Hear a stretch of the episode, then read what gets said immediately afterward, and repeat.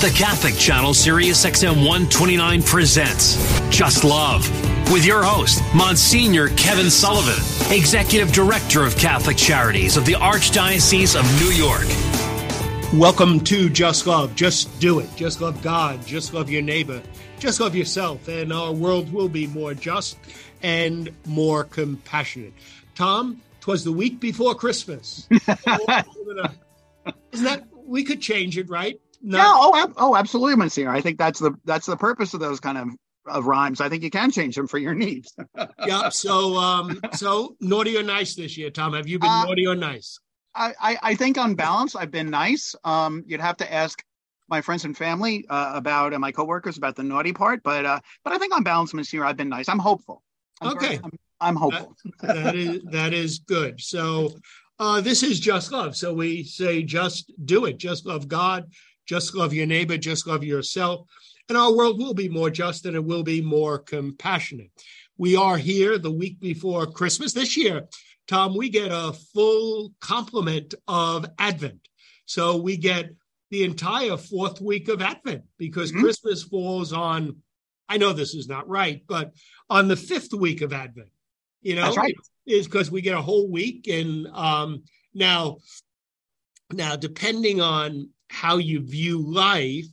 Um, Christmas is on a Sunday, and is that a good thing or a bad thing, Tom? What do you think? well, I, I, you know, for me, I think I like Christmas on a on a on a Sunday. I think from you know the perspective of you know when you go to church, um, you have to go to church on Sunday, and you have to go to church on Christmas. So if you go to church on Sunday, Christmas, you fulfill both your obligations in one fell swoop. So I think that's actually pretty good. You mean, in other words, you don't want to go to you don't want to go to mass twice. You want to kind of you want to shortchange Jesus by only going once. Isn't that, isn't that what you just told me? But kind of, sort of. But I, I mean, I, I guess you're right, Monsieur. It just you know, Christmas always gets to be so busy that you know this way you kind of fulfill your obligations in one fell swoop. All right, okay, I'll I'll give I'll give you it. Um, but it, it, you know, it's interesting because, and depending on different cultures and things, whether Christmas, Christmas Eve is a big, family celebrations, there's church celebrations. You know, it's not as it's kind of a little bit different than uh, than Easter, which doesn't have all of those other things that are uh, that are associated with it. Now, I know you had a very um, you know, a very small, good Thanksgiving. Um, how about Christmas? What are you anticipating for Christmas? Christmas is going to be bigger this year. Christmas is when uh, we always do in our family. We do Christmas Eve. Uh, uh, no, uh, pardon me. We do Christmas Day. So Christmas Eve, my brothers go to their respective families, you know, and they do the big Christmas Eve meals and such. My mom, my dad, and I, we go to church. So we go to the 10 p.m. mass on Christmas Eve. And then we come back, and then basically we spend the night wrapping presents for the next day, getting ready for the next day, setting the table, so that when the family comes, you know, usually in the late morning, early early afternoon, everything is set. So we're so our Christmas Eve is a working Christmas Eve, and Christmas Day is our big holiday. So I, I mean, I know Tom, I know your mom and dad, and I know uh, for many many years they had just a, kind of a wonderful grand house which could welcome a lot of people, and they've downsized a little bit now, and it's much more. Still, will they? Will the family be able to gather in the kind of smaller space that uh, that they uh, that they now have? They, you know, we are Monsieur, and it's kind of funny because you know when you look back at photographs, um, growing up, as you mentioned, we had kind of a bigger house, so we had um, you know, we had the Christmas tree in the living room and everyone was able to spread out and sit on couches and open gifts and gifts would be in front of them. Now, Monsignor, we have the living room, dining room, living room slash dining room. Okay. And we have my parents brought the piano with them to the apartment. So the piano's in the apartment too. So when you look at pictures of us, it's like we're back. And I was born in the Bronx. It's like we're back in the Bronx. So we're all literally on top of each other. Okay. and it's like a free for all opening the gifts, but it's a lot of fun. It's a lot. Oh, that's great. That is that's wonderful. And I, you know, I think different spaces have different charms, and so you kind of make do with what you have. And at the end of the day, it's about the people. Exactly. That's what exactly. that's what makes it. So anyway, having said all that, why don't we go to our first guest? Our first guest is Sarah Trillo, the new chair of the Catholic Charities Junior Board, and we're going to talk a little bit about how the Junior Board gets ready for Christmas and some of the things that they have done. Sarah, thank you for being a guest with us on Just Love. Thanks for being with us. Yeah, of course. Thank you so much for having me, Monsignor. It's fun to do this. Great. So, Sarah, just kind of give our little bit our listeners um, a little bit of your your background. And right now, you are um, the chair of the Catholic Charities Junior Board. You've been very active in that. But give give everybody a little bit of of a history of kind of your own little history and CV, where you grew up, what you're doing professionally. Yeah, sure. So I grew up in northern New Jersey, so very close to the city. Went to school in upstate New York and then moved to the city right after college. I've been here now for nine and a half years, which is kind of hard to believe. It goes by really quickly, but love New York. Grew up coming into New York all the time. Uh, my father grew up here. My mother was born here. So I've always had really close ties to the city and just really love it overall. Um, but in terms of the junior board, um, I joined back in January of 2017. So almost six years ago at this point, which again is also very hard to believe. But really got involved kind of initially as a general member, volunteer, helping out with a couple of different things. And then over the course of the years, joined our benefit committee. Uh, we threw an annual benefit called Christmas in July. It wasn't actually called that at the time, but we can certainly talk about that later. And had a lot of really great leadership opportunities where I was able to lead different subcommittees for that. Was eventually asked to join the executive committee and served in a couple of different marketing and membership roles. And then for the past year and a half was the vice chair, and then was very kindly asked to be uh, the chair a couple of weeks ago when our, our chair that we'd had for a while uh, stepped down and moved on to her next opportunity. So I've had a really wonderful experience with Catholic Charities on the junior board. I've made a ton of friends from it. It's a wonderful opportunity. Well, and Sarah, my- I just want to say thank you to you for kind of stepping up to the plate, and hopefully it will be fulfilling and a lot of fun. But it's also work, and so I'm just very grateful for you for stepping up to the to the to the plate. So since we are, you know, getting real close to Christmas, and you know, within the past week or so, um, the Junior Board just did its great uh, pre-Christmas event. Um, yes. Tell our listeners about what that event is about. Yeah, sure. So, do you want to talk about the Adopt a Family event, or do you want to talk about Saint Nick's Shopping Day? Because we are. Oh, why don't we talk about both? Whichever one you want to begin first, just begin. Sure. Okay. So I'll start with Adopt a Family because we did that first. So Adopt a Family is a campaign that Catholic Charities runs through the St. Nicholas Project, you know, for many, many years. We support the St. Nicholas Project, which I don't know how familiar your listeners are with it already. Um, oh, I mean, we're we're really familiar with it, but perfect. let's assume our listeners throughout the country, you know, may not be as familiar. I'm sure they have similar things in different parts of the country, but give a little sense of what we mean by the St. Nicholas Project here in New York. Yeah, perfect. So the St. Nicholas Project is an initiative run by Catholic Charities where they raise funds throughout the year to help provide warm winter essentials to New Yorkers in need. That's everything from coats, gloves, scarves, socks, warm sweaters. Um, and then they have a couple of different niches where they go out and they actually shop for those items for the families over the course of the year. That is kind of the pet uh, initiative of the junior board, and we support it in a whole variety of different ways over the course of the year. Our membership dues go towards it, so that's a big component. We have a benefit that we do in support of it, but specifically what you, Monsignor, were just referencing is we have two kind of events within the Christmas season that we do to support it. One is our Adopt a Family campaign. So we kind of work with Catholic charities to raise funds to go out and, you know, have people adopt these families and go out and purchase for them the different supplies that they need one of the things that we've done actually over the with the junior board over the past couple of years is we have done these shopping parties um, where we actually as a junior board are going out and we're shopping for these families ourselves which has been uh, really fun something new that we're doing. We've already participated in shopping day which i can talk about next but this was really kind of born out of covid. Uh, back in 2020 we realized you know we weren't able to do our benefit as we usually do it we weren't able to kind of get involved in St. Nick shopping days. We're usually able to. So we held all these virtual shopping parties where we got groups of young adults together and went on to different websites and shopped for the things that we needed and shipped them out to where they needed to be. And then last year, when we were actually able to start doing things in person again, we said, hey, we should keep doing this. Everyone really enjoyed it. It was a really great time. So we've continued fundraising for that. We did our first shopping party last year. We kind of did it like guerrilla style, where we just kind of showed up at an Old Navy in Midtown and said, Hey, we want to buy a whole bunch of stuff. Can you help us? And they were lovely and gracious. And we did some really great shopping that day. We supported, I think, uh, close to 40 individuals. Okay, so Sarah, come yeah. on. What's a gorilla party? I would say we just kind of showed up and we're like, hey, we have 30 volunteers that are going to be here or we're going to be shopping throughout the store. What's that going to look like for you guys? And they were very grateful to have us, which was wonderful. Um, but definitely, maybe we um, should have worked with them and kind of like getting a designated cashier. And they helped us out. Everything wound up working really fine. But this year we actually pre-planned it with a different Old Navy where we had them actually open the store early for us. We came in, we didn't pick a busy midtown location. We went to the Upper East Side, which definitely helped as well.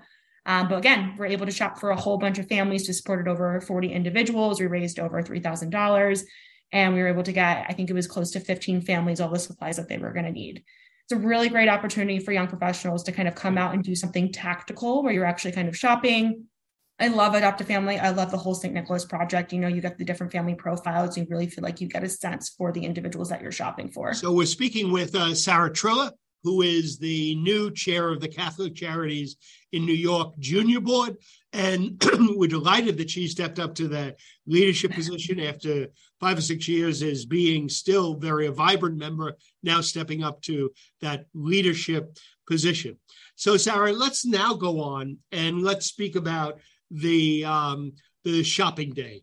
Tell yeah. us a little bit about that, and tell our listeners a little bit how that maybe has morphed, changed over the past few years because of COVID, yeah. changing in marketplace and Give our listeners just a little bit, and, and I know we know it very familiar, so don't be afraid to add some of the details so that people get a sense of it.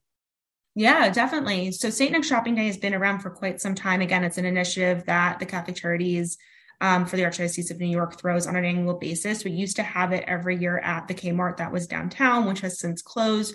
But basically, we would come in and kind of take over the store. There was hundreds of volunteers that would come in and again shop for all of these different families what was a little bit about different about it from a junior board perspective um, from the Adopt a Family campaign that i just talked about is that we really kind of served as the volunteer leads for that day so there's lots of people at catholic charities throughout the course of the year who organize the shopping and logistics and everything like that and then junior board really kind of came in on an annual basis to kind of be points of contact on the floor, helping direct and guide the volunteers, and kind of helping in that capacity, which is a ton of fun. It's a wonderful day. His Eminence Cardinal Dolan always comes out and helps us with the shopping, which is a ton of fun. Um, it was just a really lovely event.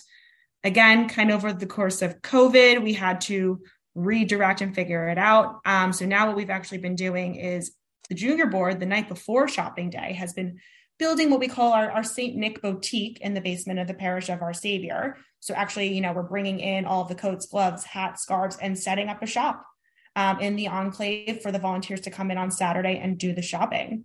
Uh, so that's been a really fun and interesting uh, change in the event over the past two years. But again, just as fun, just as impactful, hundreds of volunteers coming in to shop for hundreds of families. Uh, it's always such a lovely day and a great way to kick off the holiday season. So, Sarah, um, give our listeners just a little bit of a of a kind of a behind the scenes um, uh, little snapshot. You said that uh, Cardinal Dolan comes and he does says hello to everybody, but he actually shops for he does. family. And and uh, but I, I know he he doesn't do it completely on his own. he gets a little help. Uh, so speak about speak about that a little bit.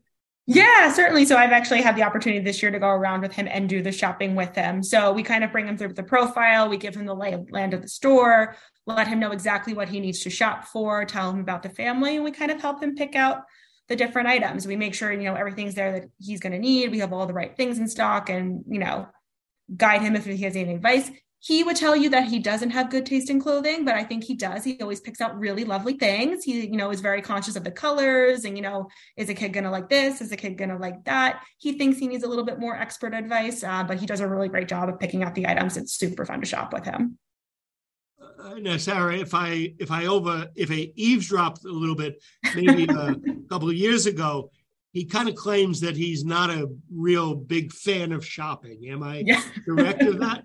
I think he has a fun time on the day. Maybe not. Shop- it's always different shopping for yourself and shopping for someone else, right? You know, you're basically going out and you're picking gifts. So I think it's a little bit more enjoyable. But he always tells you know lots of funny stories about his mom needing to go to the mall or something, and his father, you know, staying behind and dropping off at a coffee shop or something like that. So. I well, so, so I'll share I'll share with our listeners a little bit of my own experience of, of shopping. Um, so when I was a little kid, like decades before you were even born, Sarah, um, my my mom loved to go to this one store in a part of the Bronx which had great bargains. Um, yeah. and she wanted to go there, and uh, no choice, I had to go. Um, so there was no option. I had to go, and even now, my attention span isn't a whole lot. So I was a pretty good kid for the first 45 minutes. But after that, I was one of those kids who was tugging at my mother's coat saying, We done? Do we have to go? And she, oh, she, she was a shopper. she wasn't you know, ready to go. We didn't go here, here, we can get the. So, boy, I worked off time in purgatory as a little kid, kind of being dragged to different departments. And the store was, Tom might know this, Alexander's on Fordham Road in the Bronx. It was, oh yeah. yeah, it was one of those stores there. Everybody went great bargains, and that's where I went. So it was whatever. So uh, anyway, so um, you can I, relate uh, to his eminence. yeah, so you know I can relate to that. But actually, you know it's interesting, Sarah. Now I like to shop. Good. I do because you know it's kind of like you walk around, you see things, and but I do have to confess that you know I I even before COVID, I you know I mean I'm I don't mean to be a, pl- a plug, but you know there's nothing you can't buy online, and true. so I you know I would begin to buy stuff online, and then when COVID came, you just kind of even move more. But I do like going into the store and kind of looking at different different things and and stuff like that. So anyway, so Sarah, let me go. Uh, let me go a little bit further. Uh, Yeah. in asking you. So give our listeners a little bit of a background about the junior board, and and you know, I I let me let me think. Uh, you know, for professionally, you do a fair amount in marketing and some of those type of Yeah. things. So, Mhm. what I want you to talk about it in a way, two ways. One, Yeah. that if there is a young adult out there, a young professional who, you know, is listening, and why should they maybe become part of the junior board, or maybe why in their own communities, their own neighborhoods, there might be a junior board or the equivalent in their own diocese, their own parish, or something like that. So that's one audience. But the other Yeah. audience is if there is kind of other organizations who say, well, they only have old people on the board and they only get old people involved. Why should they think about, um, you know, developing a junior board to support their mission? So, talk to our listeners a little bit about that. Yeah, I love both of those questions. So I think the first one, you know, why would you want to get involved with the junior board? What's the kind of benefit?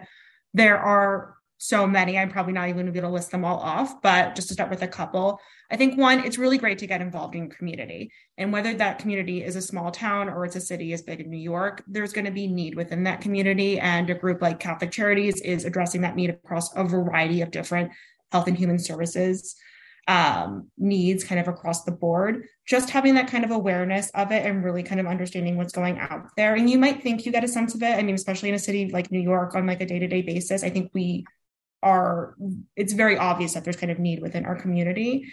But to really kind of get involved with it, hear from experts, hear from people who on a day to day basis are dealing um, with the different various issues across the city and how they're working to resolve it a super fascinating but b also very heartwarming to know that there are people who are like actively putting all of the blood sweat and tears behind trying to address these and make their communities better so just having that kind of awareness and volunteering ton of fun i know a lot of people you know in college high school volunteering mm-hmm. is very much more of a thing but sometimes kind of post college it's easy to kind of fall away from like what we could call extracurricular activities But again, keeping involved in your community, volunteering, getting out there.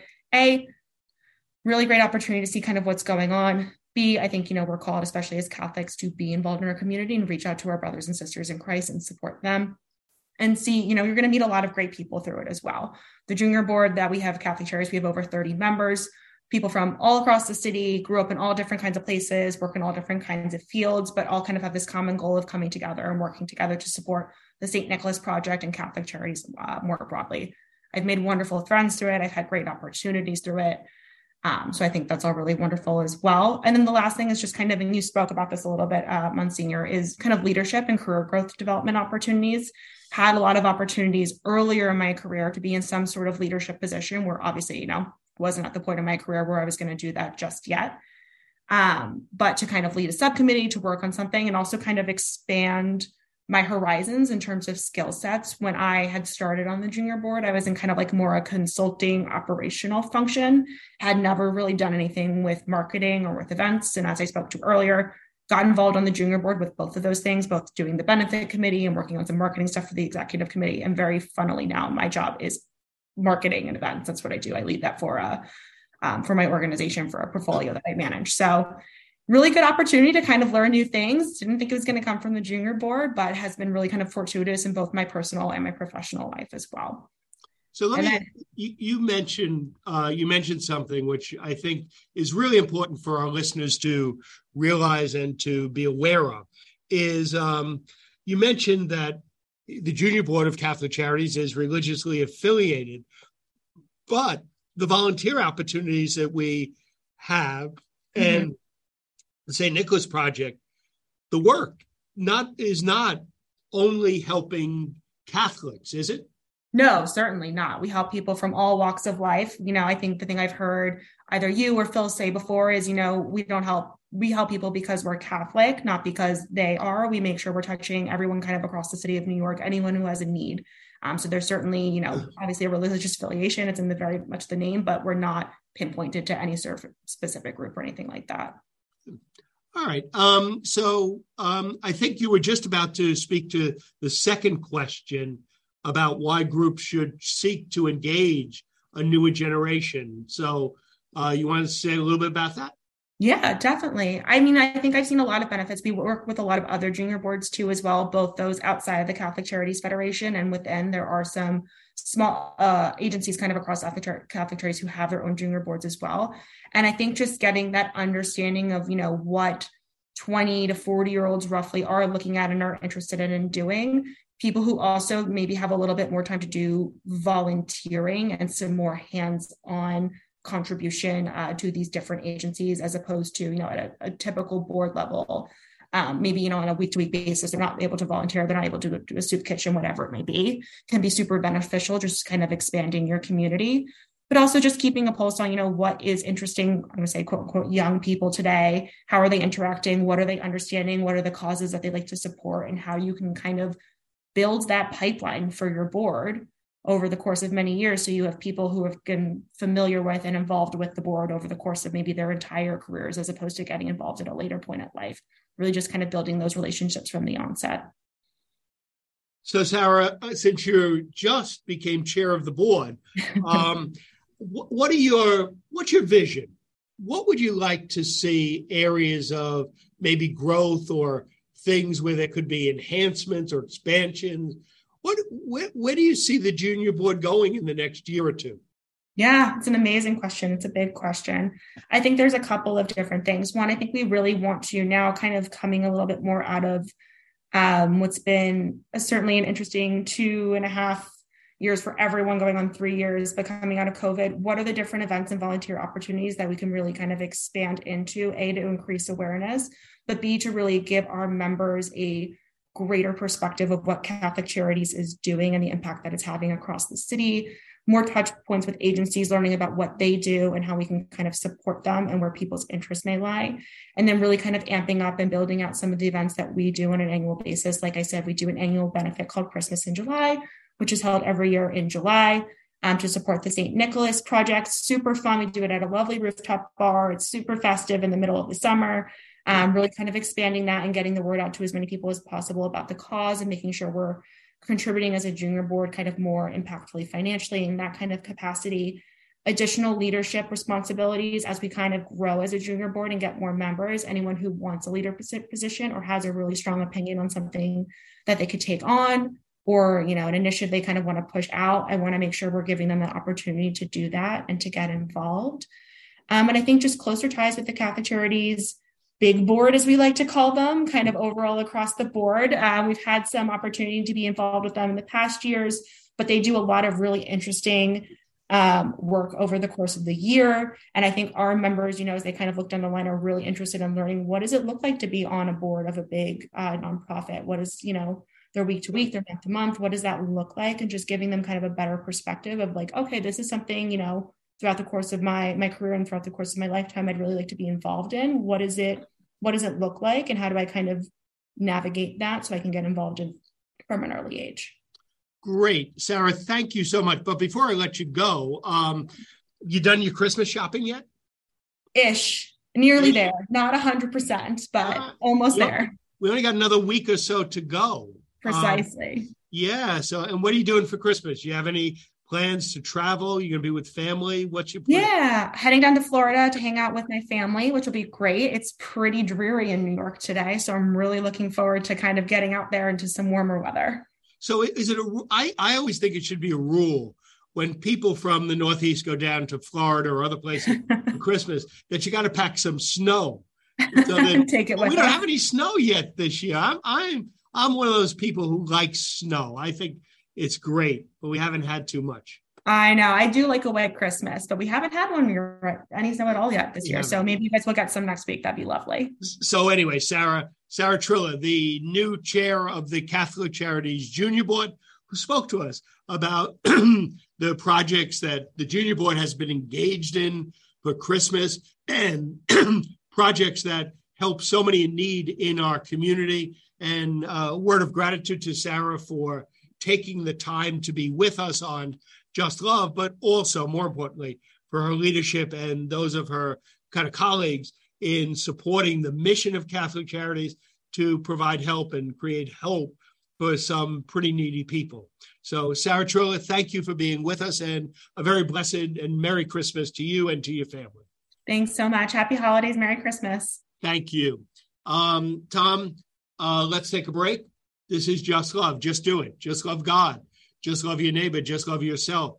And our world will be more just and it will be more compassionate. We'll be back on the Catholic channel, Sirius XM 129.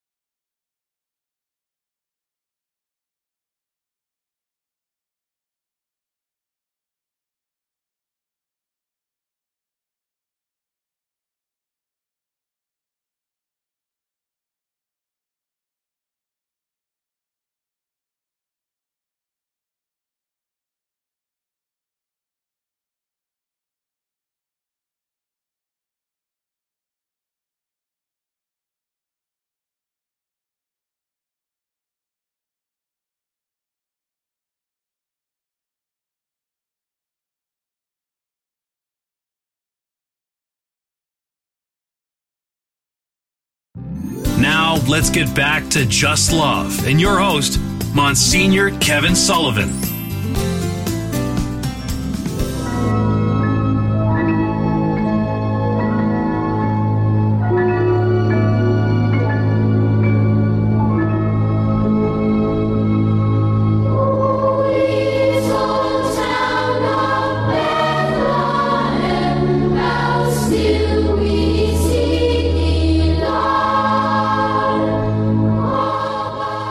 To just love. Just do it. Just love God, just love your neighbor, just love yourself. And our world will be more just and it will be more compassionate. You know, we do think about the global issues that impact our world. And I know, Tom, for me, this Advent, I have very much um, kind of been reflecting on the theme of hope and its counterpart, despair mm. and also the theme of light and darkness. And mm-hmm. to some extent, I think they kind of are parallel concepts. They they get at different things, but obviously hope and light are on the good side of the ledger, and despair and darkness are on the bad side of the ledger. And it it seems to me that you know when we think about Advent as being the season of hope, what we're looking forward to, and Jesus, the light of the world, coming into the world. Unfortunately, there's just so much darkness in our world, so much despair that the season of Advent hope and preparing for the light of the world to cel- to celebrate his coming in history seems to me to be such a very very important reality. Now the challenge that I sometimes find with this is we have to do it in a way that is not with rose colored glasses, mm. where we say, oh, the hope, Jesus is the hope of the world. Well, yeah, he, Jesus is, and he is the light of the world, but it is in the midst of a world in which there is a lot of darkness and a lot of mm-hmm. despair. So we have to be a little bit uh, careful in how we kind of look at that that stuff. So anyway, so that's a little bit of my thought for um, you know for Advent, kind of as we're getting very very close to uh, to Christmas. Uh, do you like the season of Advent, Tom? I do. I find Advent to be you know really uh, you know for me it's a very important time to prepare yourself, like you said, Monsignor, for the coming of the light of the world. You know, I, I, I think there has to be a little preparation because commercially Christmas is just thrust upon you so early that Advent really gives you, as you were saying, Monsignor, the opportunity to reflect. And I do like how a lot of the readings, a lot of the scriptures do that juxtaposition of light and darkness. Because I think you're right. I think the world has a lot of great things in it, but it's also got a lot of despair and dark things in it too. And I think the scriptures in Advent kind of remind us of that. And I, I like that. That that's important to me spiritually. Well, one of those areas where it is tremendously evident is the area that we have so many individuals and families who do not have adequate housing. Yes, in New York, but throughout the country and throughout the world. So, one of those areas of hope is that people have decent housing. One of the areas of despair is that far too many individuals and families do not. So, I am very, very pleased that our next guest is Josiah Haken, who is the chief executive officer of City Relief. And we're going to speak about the fact that there is a lot of outreach going on, interaction with people who do not have homes. And so I want to thank Josiah for joining us. Josiah, thank you so much for being with us on Just Love. It's my pleasure. Thank you so much for having me. Well, give our listeners a little bit of a sense of yourself and of the organization City Relief. So the show's yours. Give us a little bit of your own history and where we are with City Relief. Sure. So I'm a I, I was a missionary kid. I was born and raised in Yaoundé, Cameroon, um, and then moved to Hershey, Pennsylvania when I went into high school. Um, then found my way out to New Jersey to help a, a church plant out out here, and um, quickly fell in love with people who are uh, you know often overlooked and, and and dismissed in the homeless community. Uh, started volunteering my time and, and just trying to give back. And i found out that some of these people that are experiencing homelessness are the most interesting fascinating brilliant creative people you will ever meet. Um, and so i just instantly fell in love and I, I, found an opportunity to volunteer as an outreach leader with an organization uh, city relief that um, takes a mobile uh, bus or van or some kind of vehicle into the streets directly to where people are, where there's a large contingent of people experiencing homelessness. And we create a pop up uh, event for the folks uh, where they can receive a hot meal and, and, and, hot drink in the cold in the wintertime, something cold to drink in the summertime, and new socks and toiletries. Uh, that we leverage to then build relationship with people who are in crisis and then um, point those folks to uh, services and resources throughout the city and throughout New Jersey where we can hopefully get them off the street altogether. So our goal as an organization is to meet people where they are, but then connect them to where they want to go. Um, so I started doing that as an outreach leader in 2010, and you know how it is sometimes in nonprofit world. You stick around long enough, you put you in charge. And so, uh, as of February of this year, I was appointed by the board of directors to be the the CEO of the organization, and I'm very very proud to represent um, such a compassionate group. So it's my honor. Hey, Josiah, thank you for taking uh, taking on the mantle of leadership because it does require a little bit of responsibility or even a lot of responsibility. And it's you know it's not all fun and games. And maybe even most of it isn't fun and games but thank god that there are people like you who are who are doing this. So thanks so much for doing it Oh, it's like I said. I tell people, and I mean it every time. Uh, there's no place in the world I'd rather be. Um, I I, I can't believe I get to do this job every day. And so, like you said, it's the leadership aspect is difficult. Anytime you lead people, I found that you know people are people, no matter where you go. And so, leadership always involves. You know, it'd be it'd be so easy if there weren't any people around to lead. Yeah, I mean, well, I mean, I don't want to get overly philosophical, but I mean, um, that's kind of like the simplified version of Jean Paul Sartre saying "hell is other people." I mean, he uh, he, he was a significantly pessimistic about that, but uh, but I hear what you what you're uh, you know what you're saying, and it is uh, uh, you know it is a it, it is a challenge. But you know, on, on that version, I think sometimes the vocabulary that we use, you know, I, don't want to imply bad intention, but sometimes the vocabulary used may not be the the the most helpful. Like when we talk about the homeless, you know, you know, there are individuals who don't have homes, Correct. you know, and they're individuals. But what you said, I think, and is, and you have had such firsthand experience, um, you know, interacting, talking with, being with so a number of people who don't have homes and first of all, they're people. And again, in the context of talking about this, you know, they're not perfect by any means. They have problems and whatever, you know, just as like if you interact with the head of a big corporation, they're not perfect. They exactly. have problems, but they have good points. Homeless people have tremendous strengths, but they have a lot of obvious problems at the you know at the same time. They're human beings like all of us. And you know some of our problems are a little bit less evident to the whole world than some of the other people. Well, well that's just it. I mean most of us get to hide our problems behind our doors right? We get to right.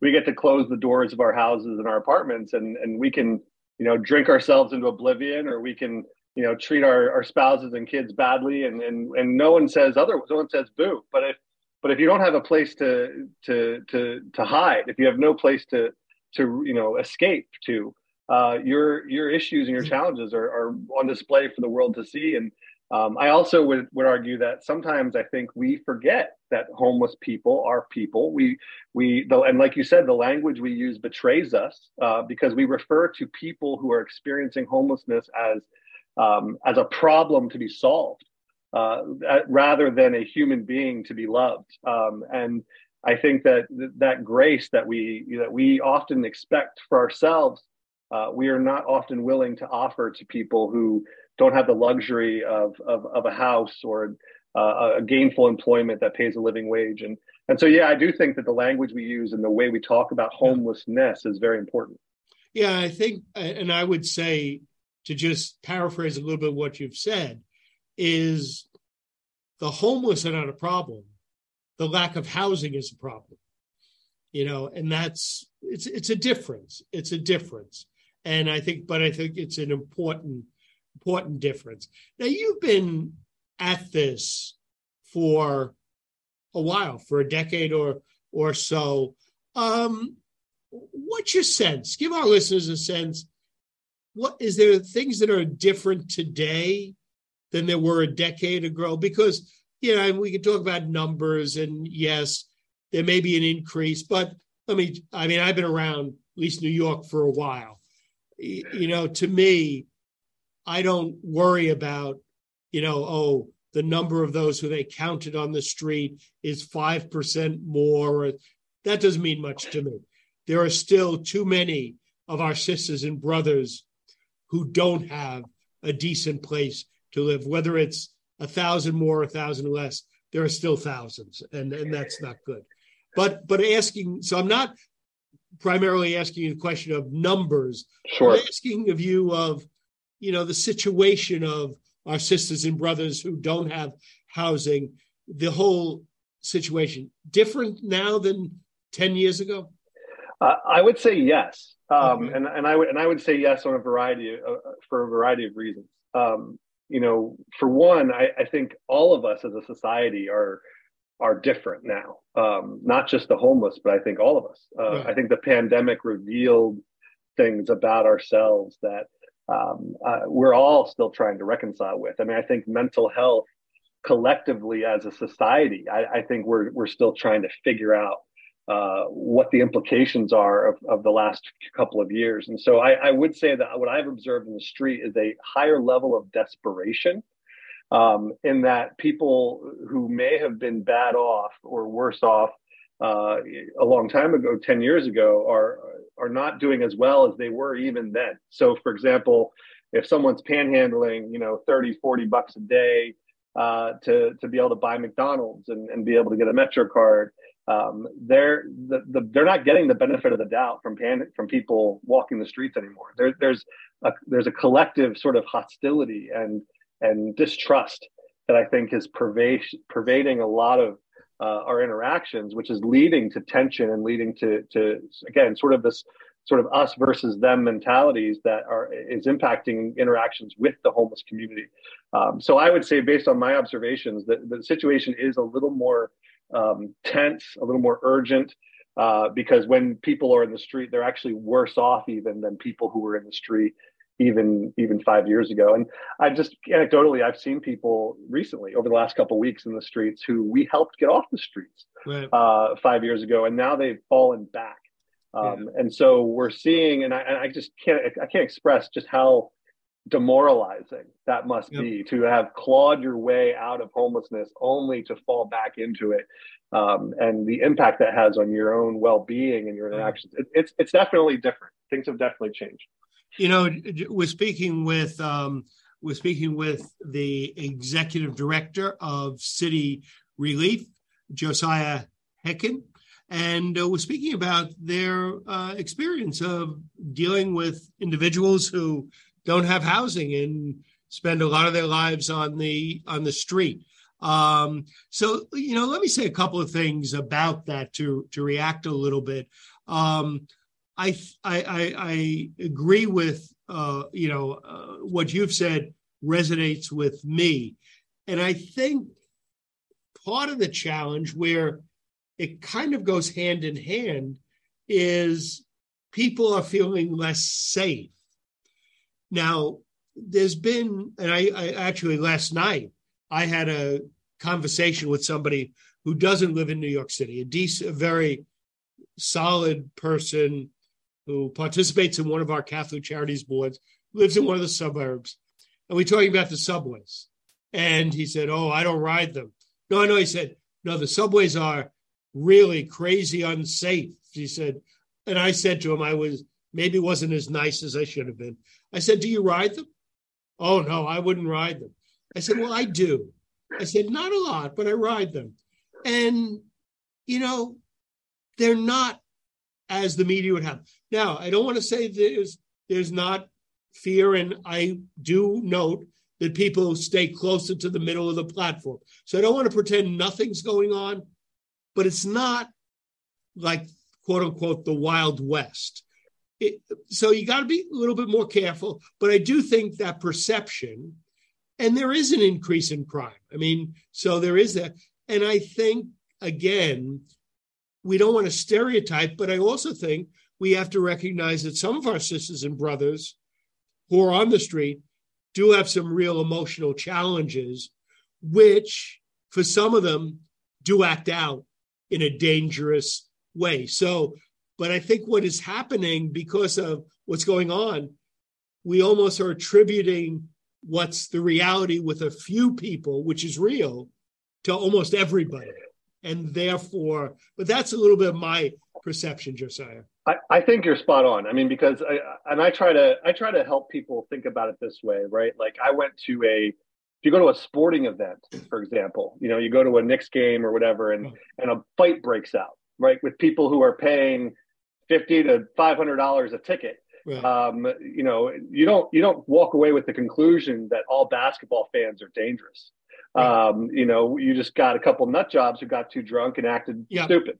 Yeah. Um, whereas in the streets of New York, if you have a homeless person who's dealing with severe, you know, mental illness or they're they're they're they're triggered by some exchange they had with somebody and they act violently or stupidly. Now all of a sudden you have this re- disproportionate response to say all homeless people are dangerous. Oh, we got to get them off the subway.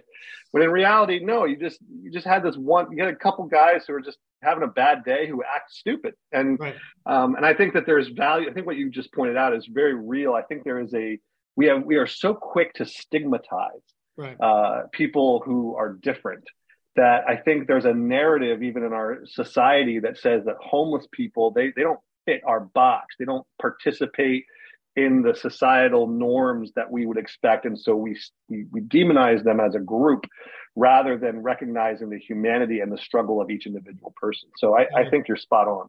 Yeah. So let me tell you a little bit of a of a kind of a couple of hopeful anecdotes, and um, uh, and I share them with our listeners and with you because it's part of the narrative. It's not the whole story. But the church that I'm in is right in front of Grand Central Station. Um, and we have, as I say, our two homeless guys. We have Timmy and we have Robert. Okay. And um, I've gotten to know them a little bit, and um, uh, they're very, very different. Timmy is the mildest, most demure person you know, obviously has some issues in terms of um, uh, uh, he's got some emotional issues with him, but a very quiet, demure guy. And he comes into church and he sits there. He sits on the outside, and um, he, he's he, you know he's kind of mild mannered guy.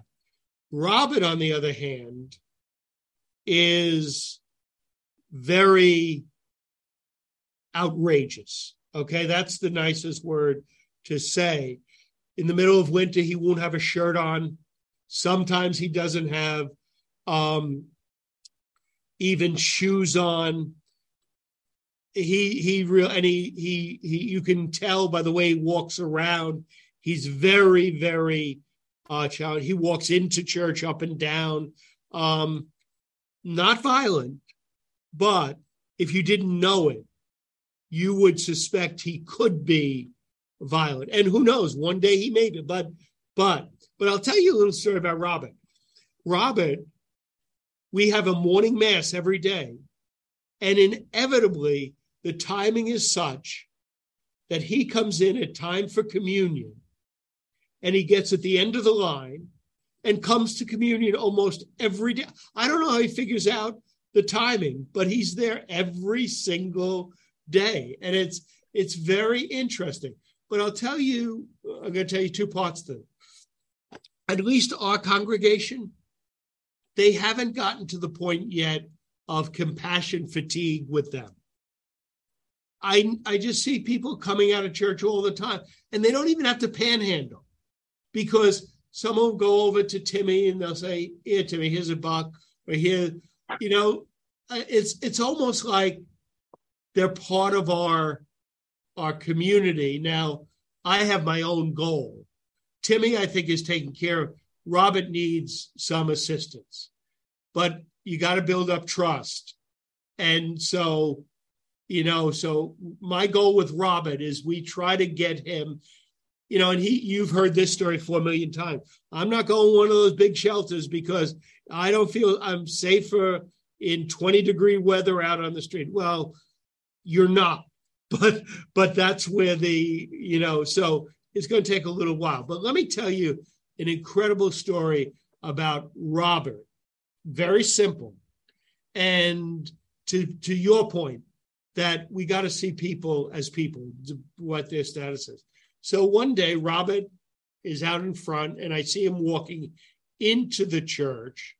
And I'm not sure even had a shirt on that day, maybe a sheet on, but I saw in his hand, he probably had three or four crinkled $1 bills that people probably had given him. And I see him walking into the church with these crinkled bills. And I see him go over to the poor box and he puts those dollar bills into the poor box. I don't know what was going on in his head, but somehow he understood that he had a responsibility to help somebody else. I can't put it all together, but that's a real, and I, this is not somebody told me this. I saw this with my own eyes. So, and you probably have hundreds of those stories. Oh, oh absolutely. I mean, I had a I, one specific story. I had a guy who I, I was just talking about my life, and I happened to.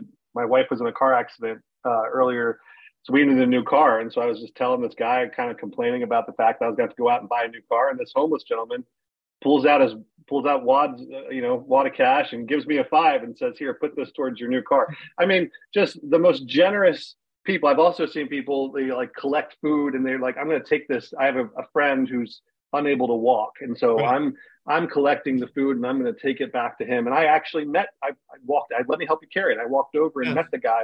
So yeah, for all of this idea that these folks are like hustling or taking yeah. only taking for themselves, I, I, have found that to be the exact opposite. I, I have found yeah. homeless folks to be some of the most generous uh, people that I, and, and again, it's that, it's that faith, like, you know, aren't they rich? They have a, richness of faith that many of us don't ever, uh, will never experience. Thank, you know, in some ways. Hey, so Josiah, you've been so generous with your time. Josiah Haken, the Chief Executive Officer of City Relief thank you so much for joining us. And I hope maybe you'll come back sometime to we can continue our conversation. I would love that. Anytime. Thanks for right. having me. Josiah, thank you so much. Tom, we'll take a break. Just love God. Just love your neighbor. Just love yourself. And our world will be more just and more compassionate. We'll be back in just a moment on the Catholic channel, Sirius XM 129.